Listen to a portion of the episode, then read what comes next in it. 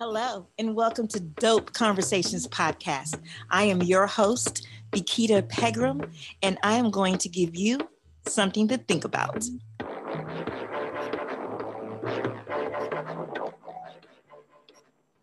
Hello, how are y'all dope podcasters doing out there today? My name is Bikita, and I am happy to be here.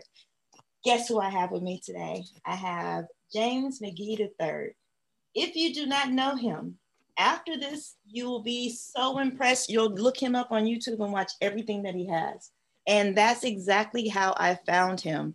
Um, Mr. McGee is the CEO of the Impact Movement. And I went on YouTube and I was in search of the critical race theory and found some videos that he had produced and posted. Great conversations, great intellect, coming together and sharing information about spirituality and social justice and what that looks like. And that's exactly what we're talking about today. We want to talk about what it looks like as a Christian to be involved in a movement and talk about those things that we can do at the grassroots level as Christians to be involved in the social justice movement. Mr. McGee is, like I said, the CEO of the Impact Movement. The Impact Movement is a nonprofit ministry focused on reaching Black students in the academy. So they work with students at the HBC level, HBCU level, and primarily Black institutions and primarily white institutions. So we're glad to have him here today. Thank you, Mr. McGee, for coming on. You are most welcome. I'm glad to be with you. Is, so, is it warmer in Houston these days? You know, we went from 12 degrees to now. Yesterday it was 70. I had a t-shirt on. so it's very different. Um, some people like to call our weather a little bipolar. so how are you? Oh, it's beautiful. It's sunny. And when I finish with you, I'm going to go for a nice walk because you know today is the anniversary of Ahmaud Arbery's death. And so I'm going to get my miles in in honor of him and reflect upon him as well as the 500,000 people that passed away from COVID. So I'm know, looking forward to it. That is so great. I'm glad you mentioned that because I listened to your show yesterday that mm-hmm. you did on YouTube and you mentioned about getting out and taking a walk for him. And I think that is exactly what I had planned after this. I'm going to go take a, a few steps for him and just meditate and try to think about what's going on in the world around us. So thank you for Absolutely. mentioning that. Oh, you're most welcome. So, as I said, you're on to help us as Christians figure out what we can do.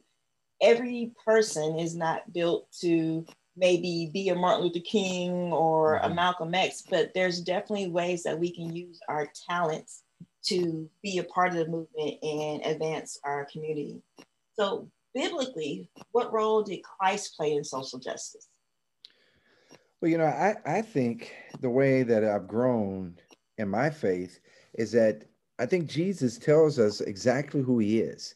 He's one of those guys that when he says something, you don't have to guess what he's meaning, uh, even though we see a lot of conversations. So when he announces his ministry, he said, The kingdom of God is at hand.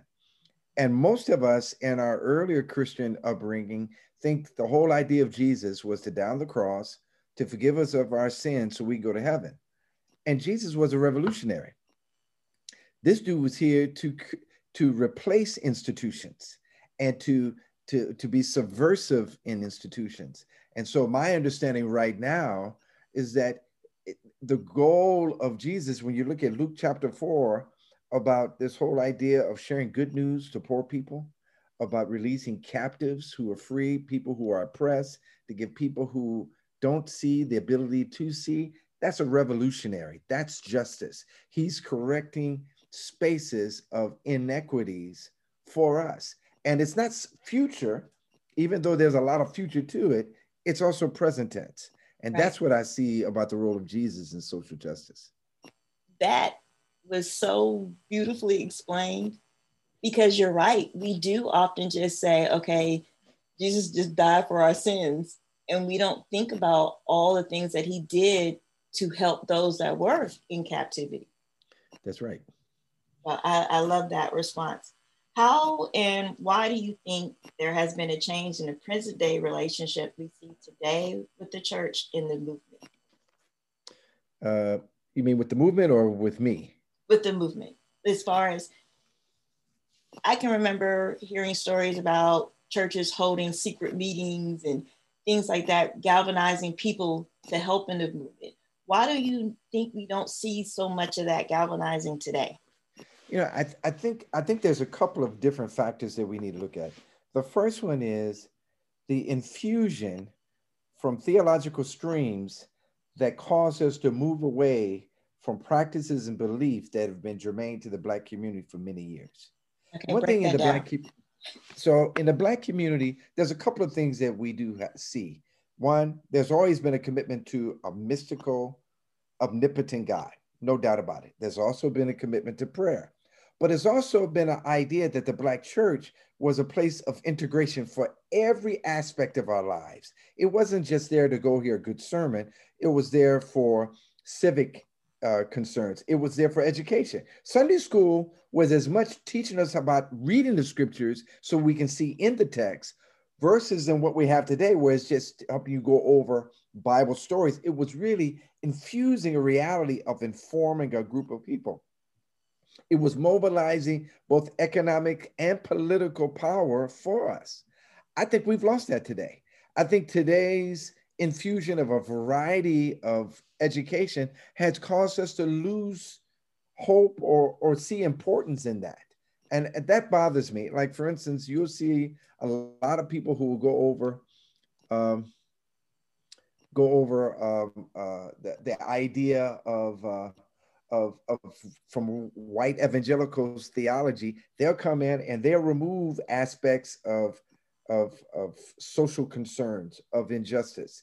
I mean, and today's narrative, people in many ways see Dr. King as a political social figure. And I remember when James Orange, one of his lieutenants, who I trained with to understand non nonviolence, he told me, he says, what people fail to realize is that Dr. King, first and foremost, was a preacher. He was committed to the scripture. He was committed to people in his parish. And when you would meet some of his former parishioners, you will see that this dude was an everyday dude that he really cared about people. And I think what we've lost in these past 30 or 40 years, we've taken certain aspects that we've highlighted and we thought was value, like public speaking, but we we missed some of the other aspects of being in proximity. So one of the other factors are that so many of our churches are no longer parish churches. A parish church means that the church and its parishioners walk to church. They're in close proximity to it. And mm. so now, you know, especially in the 90s and the early 2000s, you had all these churches being erupted on highways, on land that was not urban. So people were driving away. Right. So what you had now is that you got distance, that the church is not prox- in proximity to everyday people. Two, you also see that the pastor and the leaders of the church are also distant from everyday people. You don't see these people. You have no idea of how they're living, how they're thinking, how whatever they say on a Sunday translates into the remainder of the week. That wasn't true for Dr. King. His right. last home, I've been to his last house, been inside it before his wife died. Mm-hmm. And it's over there near Morris Brown. And in that neighborhood, it was a, a multi-class black community. Yeah. It was accessible to us. Yeah, we don't have that today. You know, what I'm hearing is one, the church proximity plays a role in it because it's not in the community. So it's not always serving the community around. So the community is not being served around it. Right. And I'm hearing also the pastor is not in that community.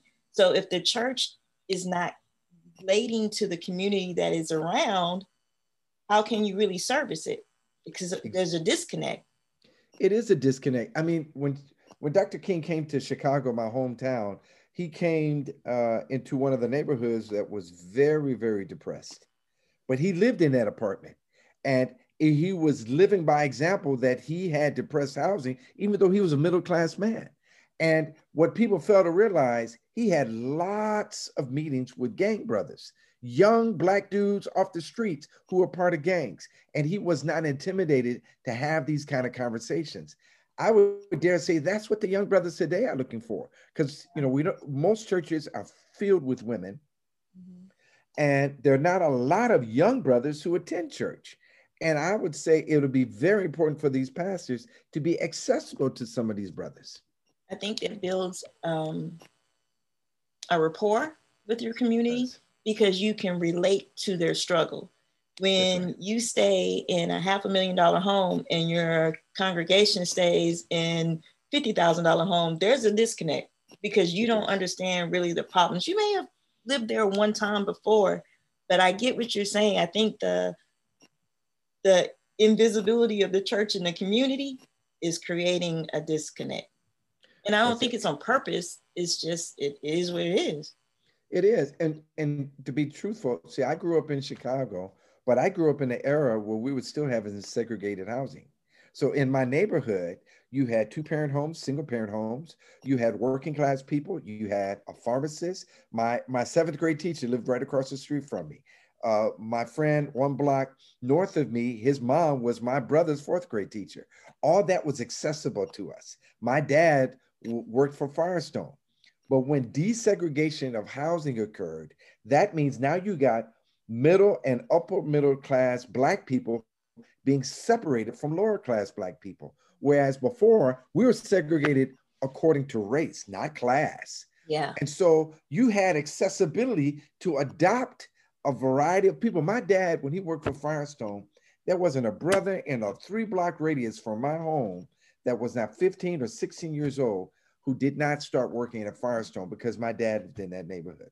Yeah. And one of my friends, a childhood friend, he still kept that job with Firestone even after going to college. So he's been working there for over 30 plus years because he got that job because my dad helped him to get that job.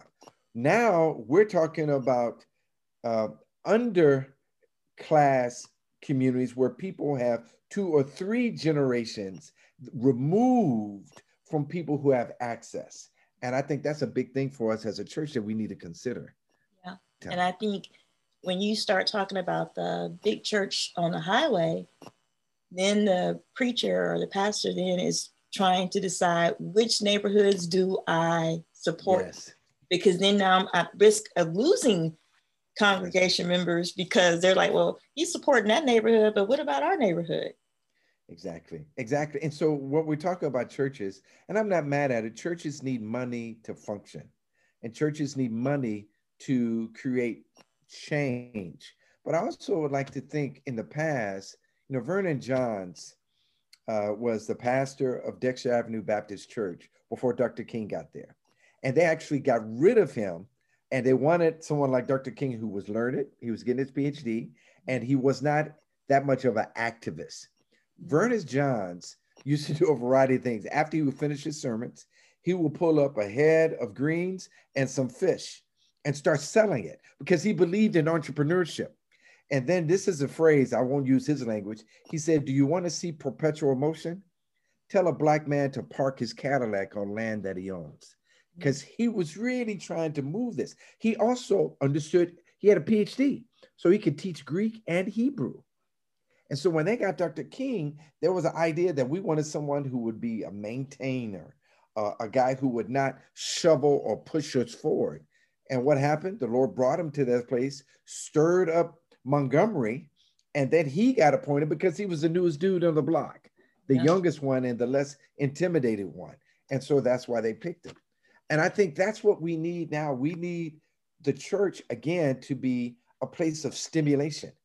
Uh, and, and think about if they own masses of land, what about starting urban farms to begin to feed people and then teach people how to eat?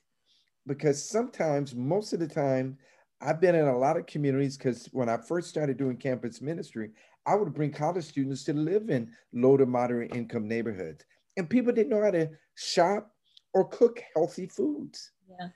And and and so what would be wrong for us to not only have an urban garden, but then teach people how to cook the food that they they pull out of the ground and and cook healthy foods for them to live. I think that would be profound. Right.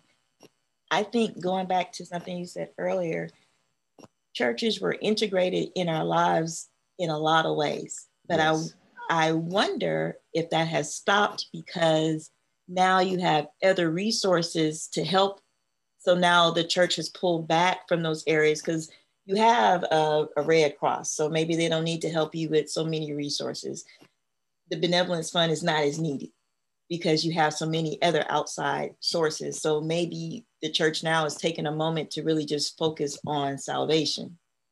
Well, I, I would say that's true. You do have service organizations around, but the, the most important thing that the church does have is people that you can touch and feel.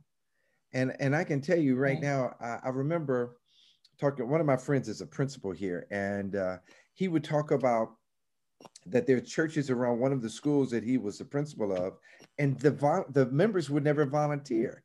And then he told me about one man who volunteered over 400 hours in his school. The, the guy didn't have any children at school. And he was one of his most valuable assets for that school. And so you you think about this. These kids, if they come from single parent homes or they don't have the opportunity to be mentored by a younger dude, what would that do to cause them to pivot and change their lives? You know, another guy that uh, in Chattanooga, he's in campus ministry just like I am. And what he's done, where the school he's a part of is near two of the lowest performing middle schools in the state of Tennessee. So he gets his students to go over there and mentor. He's got two schools, and the principal gives him carte blanche to do anything he wants with those kids. And so, of course, what he's there is tutoring, mentoring, talking about behavior to give them to have other options versus being violent. And but what he does though, he makes sure that the students that go with him, their grades are straight at the university. Because if they're on probation, he's no use, they're no use to him. And he's been doing this now. It's called the what is he called it? The urban initiative. And at one point, people wanted him to multiply this quickly and say, can you get to 10, 20 schools? But he understood that he wanted depth and not breadth. He right. wanted to go deep into those schools. And so now he's been doing this four or five years. And so students have two things coming out of his ministry, and it's just like impact in this way. The two things they have one, they have an understanding of what it means to be a college student and a commitment to the community around them because they've been practicing and involved with this as students. So that means once they graduate, they can take that with them when they go to the next city. They can have that type of sensitivity because the problem is you can't introduce social justice at later, later stages of a person's Christian life. You need to introduce it from the very beginning. Right. From the very beginning, you need to model out how people are concerned right. uh, about other people. That's what Jesus did. Yeah. When he had these people gathered around him, remember the 5,000 people? Mm-hmm. He said, It's late. And I think these people are hungry. And he said, So what you think yeah. we should do? Man, we ain't got no food around here. We it's it's almost dusk. Send them back home. He says, No, I don't want you to do that. Right. And then one guy said, Well, you know, we got this little dude over here. He got two fish and five loaves of bread. He said, Have him come forward. And he prayed over it. Right. Because Jesus was, as much as he was feeding the people, he was teaching his apostles to care about people. And that's what I love about Jesus. He never asked us to do anything that he's never modeled.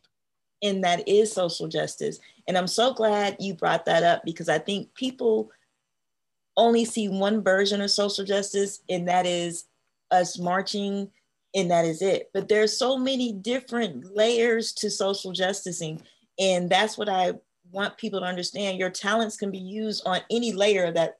And don't just think there's one way, one method and thank you for saying that. Thank you for pointing that out. Well, you know, I want to continue to say I think you're spot on. One another way that I think people need to be concerned about about social justice is this: Black people in the United States own less homes right now than we did in 1968. Mm. And so part of it it's is not just redlining, it's not it's not getting good mortgages from banks or, or, or credit unions. So we need people who understand finance to get us back in homes. We don't. Have, I mean, if if people could only know that they could buy a house and pay less in a mortgage than they do in their rent, and know that that is wealth that they can pass on to their children. That's that would be valuable for us as a community. And that could be somebody's social justice vehicle.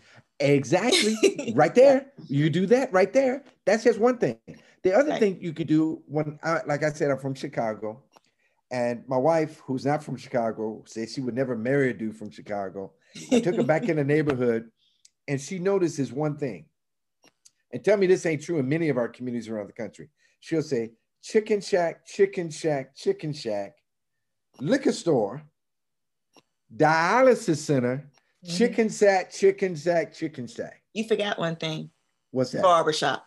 Oh, yeah, you're right. It's a barbershop. no, and a hairdresser. Yes. Both of them up there to get your nails done. Yes. But all that's in our community. Right. That's where our business is. So there's there's creative ways that we can think that it's not killing us.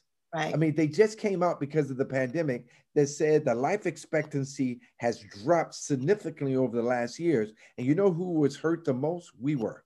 right. Our life expectancy dropped four years, where Latinos, I think, dropped two and white people one.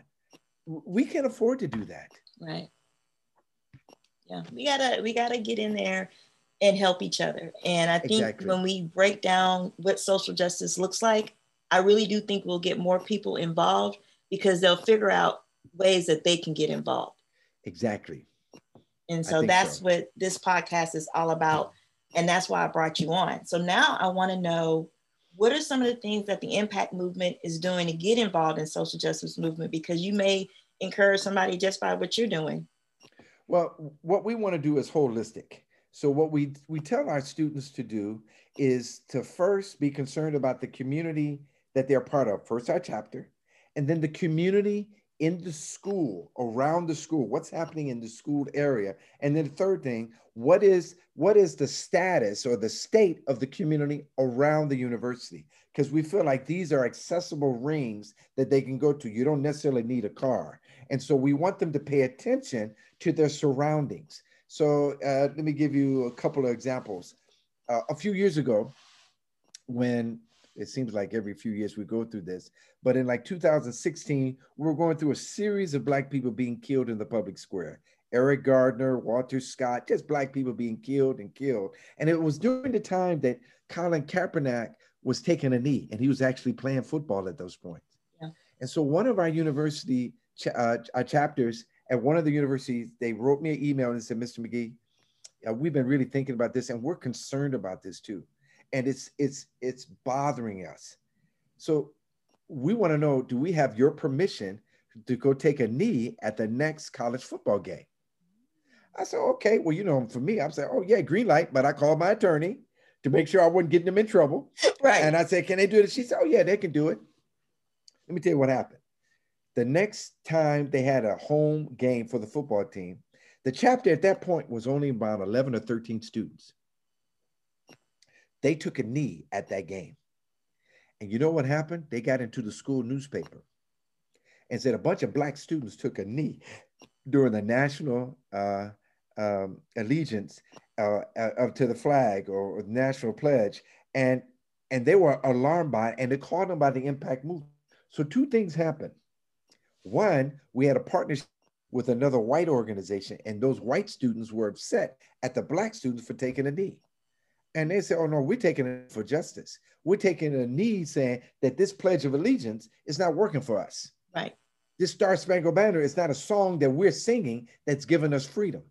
The second thing happened, that chapter is now over 100 people involved in that chapter. I knew it. You know why? Because black students saw, oh wow, y'all not just concerned about me getting to heaven, you're concerned about heaven being on this earth. Right. And and so what we've told our students is this. Some people think being a Christian is to escape hell after you die. But there's a hell for many black folk while we living. And Come so what now. we want to do is say that Jesus is concerned about both hells. right. The one that you're living in now and the one to protect you from going to one later on. And, so we address the one now. And that's what the Black church has to look at. While they're worried about losing certain members and certain members of their church, they don't realize how many members they would gain if Exactly. they realize what you just said. You're not only concerned about my salvation, but you're concerned about my body while I'm here on earth. Exactly. That, that see, and that's profoundly the truth right now. I think the other thing what we do, so we're involved in a lot of things. When when Houston, when y'all had that hurricane, uh, was it three years ago? Mm-hmm. But, um, hurricane Harvey. Yeah, Hurricane Harvey. Impact showed up, and we had a basketball player from another city, who happens to play for y'all now. He he paid for us, and we showed up in places where people didn't have water and people didn't have access in trucks. So we we tell our students that it's not lip service that we want to be embodied and present in these right. issues. And, and people navigated to you because of that. Exactly. And, and that's we continue to do that. And that's what I, I really want black preachers to understand. You don't have to lose members. And if you do lose members because you're showing concern because trying to help people be looked at as human, you needed to lose them anyway. And you exactly. were going to lose them for whatever reason anyway. Exactly. But, but just think how many souls could be saved if they knew you not only cared about what happened to me after I died, but you care about me now. See, I, I really think that's that's really the story that we're talking about. Yeah. I mean, that's the story that I grieve about when you hear uh, just stories of of how people are treated now Right. Uh, I'm, I, there's this one thing which I think is a social justice issue. So uh, I'm late. I read a lot, as you can see over by me. That's not a fake thing. But one one of the people that I didn't read enough of while she was alive was Toni Morrison. And I recently saw her documentary, and she's explaining to somebody how she was having a discussion with one of her girlfriends about God, and her girlfriend said she didn't believe in God anymore. And Toni Morrison said, Well, I do, and I want to engage her. And so she said, Well, why don't you believe in God? She said, Because I've been praying for God for many years, and He's never, ever answered my prayers. So Morrison asked her, He said, What have you been praying for? I've been praying for blue eyes. And Morrison says that that's that kind of racism is about as bad or worse than dogs and shootings because it's destroying the soul of a person. And so this, and what she said was this girl was very, very, very dark and very, very, very beautiful. And she said, but she couldn't see it. The only way she could even think she was beautiful is if she had one trait of some Eurocentric characteristic. To me, that's social justice. Because as you can see, for so many people in our community, it's a deep, deep desire to look at ourselves and not see value, to not see that we were created in God's image. To me, that's social justice. Yeah. The idea that we can begin to see people that they are added value by their existence. And that's the true story as you as you talk to little brown and black kids around the country. That's true. That that self-love that you can't get that if you don't see it. When you look at the magazines and you look at TV, little black, brown, and dark skinned girls aren't showed that they're beautiful. So it That's takes right. another brown or dark skinned woman to show, right. hey, you are beautiful. My skin is just as beautiful. And that is social justice. That is social justice. That's very much social justice. And I, I think those are the things that I would say it's much more, it is it is it standing up against uh, with Black Lives Matter against violence on the street? The answer is yes. Is it advocating for the self-esteem of young black children? The answer is yes. Yes. Is it advocating for fair housing in my community? The answer is yes. Yes, because you have to make the person be viewed as a person by everybody. Yeah. So when the dark-skinned woman is viewed by, like a person, not less than because her skin is darker, all those things fall in line. That's right. That's right. And I, I think that's, I mean, that that's what you know that's some of the things that we're overcoming because some of the the, the injustices and and i don't want to say this i know this in the podcast but some of the injustices we perpetuate on ourselves mm-hmm. And and we're going to have to advocate for ourselves you know i was talking yeah. to someone the other day about every slave revolt within our community when we were enslaved was betrayed by somebody in our community Ooh, yes it wasn't outside sources, it was us. No. Even most recently with when you watched the movie about Fred Hampton, they used that brother mentally because he was feared. He feared going to jail, so they were able to use him yeah. against the Black Panther movement. And then when I found out he stayed with the movement even after Fred Hampton had died, I was like, well, why you stay if it was just a job? Because that's what he, he kept saying. It was just it was job. just it was for the money. And see, and they picked that dude off the street mm-hmm. when he mm. was 17. And what people fail to realize, Fred Hampton was killed when he was 21. And so Van Jones said this one statement in the documentary 13 that I still agree with. He said, Man, they killed all of our leaders. And that's what they did. They killed all of our leaders. And so part of it is that you think about Fred Hampton, he was 21 and what's that, 1971? He was born 1950. That dude would still be right in the thick of things right now if he was with us, yeah. mentoring the next generation. Yeah, because I was born in 73. You see what I'm saying? He would still and, be here. And we would need him. Yeah. yeah. You're, you're so absolutely right. So what I want to do at this moment, this is what we call on the block. And on the block is where we try to make changes on our block. We okay. try to start within the home and work with our neighbors. What are two or three things that you think Christians can do at the grassroots level to get involved in social justice? Well, one of the things I would say at the grassroots level is what my wife and I did when we when our kids were in school. Like my youngest now is 19, he'll be 20. And when uh, for our kids, for most of the time, we would take we would carpool with single parent families, kids who didn't have a way to school to be on time. We would go around and adopt them. And one of the last guys I did, I remember so often, was a guy named Ota. And uh, in, in fact, Ota has a little sister. Uh, and so I would take Ota with me, with my second son, Noah, to high school. And then Asher would go with the younger sister to, to, to the other school. And I can still remember Ota. His mom was mad at him because he wanted to get his ears pierced and just frustrated. I said, listen, if getting his ear pierced is the worst thing you got to do with this dude, I promise you, let's work with that. Right. And and I said, I'll take him. And so I took him over to get both his ears pierced, sat there with him, and moved on to this process. And when there was time to take him. I would take him out to have Thai dinner. I wanted to know the people to know that I wasn't just concerned about my kid at that school.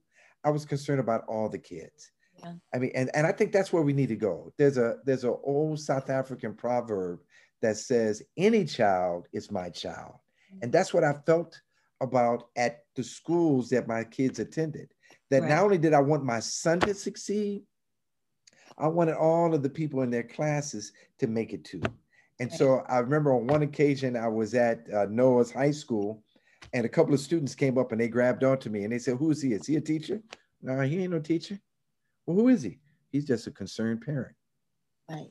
Just imagine. And I know that may have taken time away from what you were trying to do, but that effort that you did, imagine the amount of change you made in that community and I would rather give that type of effort than having to march because my child died.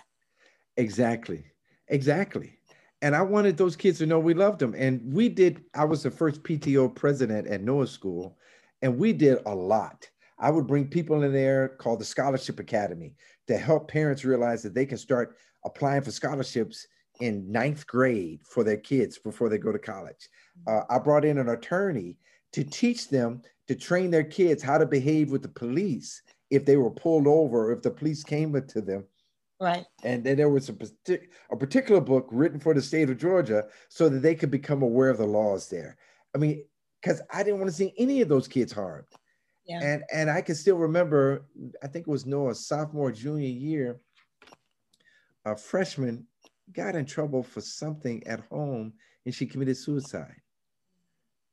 I took off work and I want to be there to pray and to be present with kids, with my son and the teachers, wow. because that's hard. It is hard. And that's the stuff that I think that's easy to do right there. Yeah. That's some of the things I would say do. That is. I just want to say thank you for coming. This has been the most amazing 30 minutes. You are actually my second guest. We had a youth uh, teenager on last week that was really good. So if you have a chance, check him out. He he aspires to be just like you. He's um, a young Christian trying to find his way. He said he wants to do more, and he's doing great. And I think you are a great example to young men and young women just like him. So I thank you for all that you are doing and, and you will do. Um, anything that you want to promote or say before we close out? Well, no, I, I if people want to see us, we're going to be dealing. We do real talk, uh, Facebook and YouTube live conversations every other Monday. We did one last night, like you said, and the next one we're going to deal with is anti-Asian, anti-black racism. So we have black and Asian people to talk about the dilemmas of what it feels like to live in this white supremacist society and how we survive. Oh, and just good. talk about how we can build partnership across lines as well. That's good. That's real good. So thank you so much. Oh, I appreciate um, you. Audience, I just want you to take a moment and if you can follow him to YouTube or Facebook so you can hear those conversations, it's inspiring and it does give you something to think about. Um, I also want to take a moment to ask you to go ahead and follow and subscribe and leave a review. If you have a Anchor, Apple Podcasts, or Spotify, or any of those other major podcast platforms, you'll be able to find us there. At the grassroots level, if you want to get involved, these are the things that we talked about today. Um, Dr. Um, I'm keep I'm keep telling you, you got to go get your PhD. I keep calling you doctor. um, uh, Mr. McGee has talked about carpooling with single parents. I think that's a great way. Another thing that I thought about was to change the view of beauty on social media. Hmm. Post as many dark women, dark men. Exactly. Make it flood your timeline with different versions of beauty. It's not one standard of beauty in America. Well, there is one standard, but we have the power to change that, and you have the power to change that, and that is social justice. So, again, check us out on Instagram, and you can find me on Instagram at Bikita Pegram and Twitter at Bikita Pegram. If you take a screenshot of the subscription that you did on the podcast show, I will send you out a free educator shirt. All my teachers, you can get a free dope educators t-shirt if you send us a screenshot of your subscription. Other than that, it has been fun. Go forth and be great. Akita out.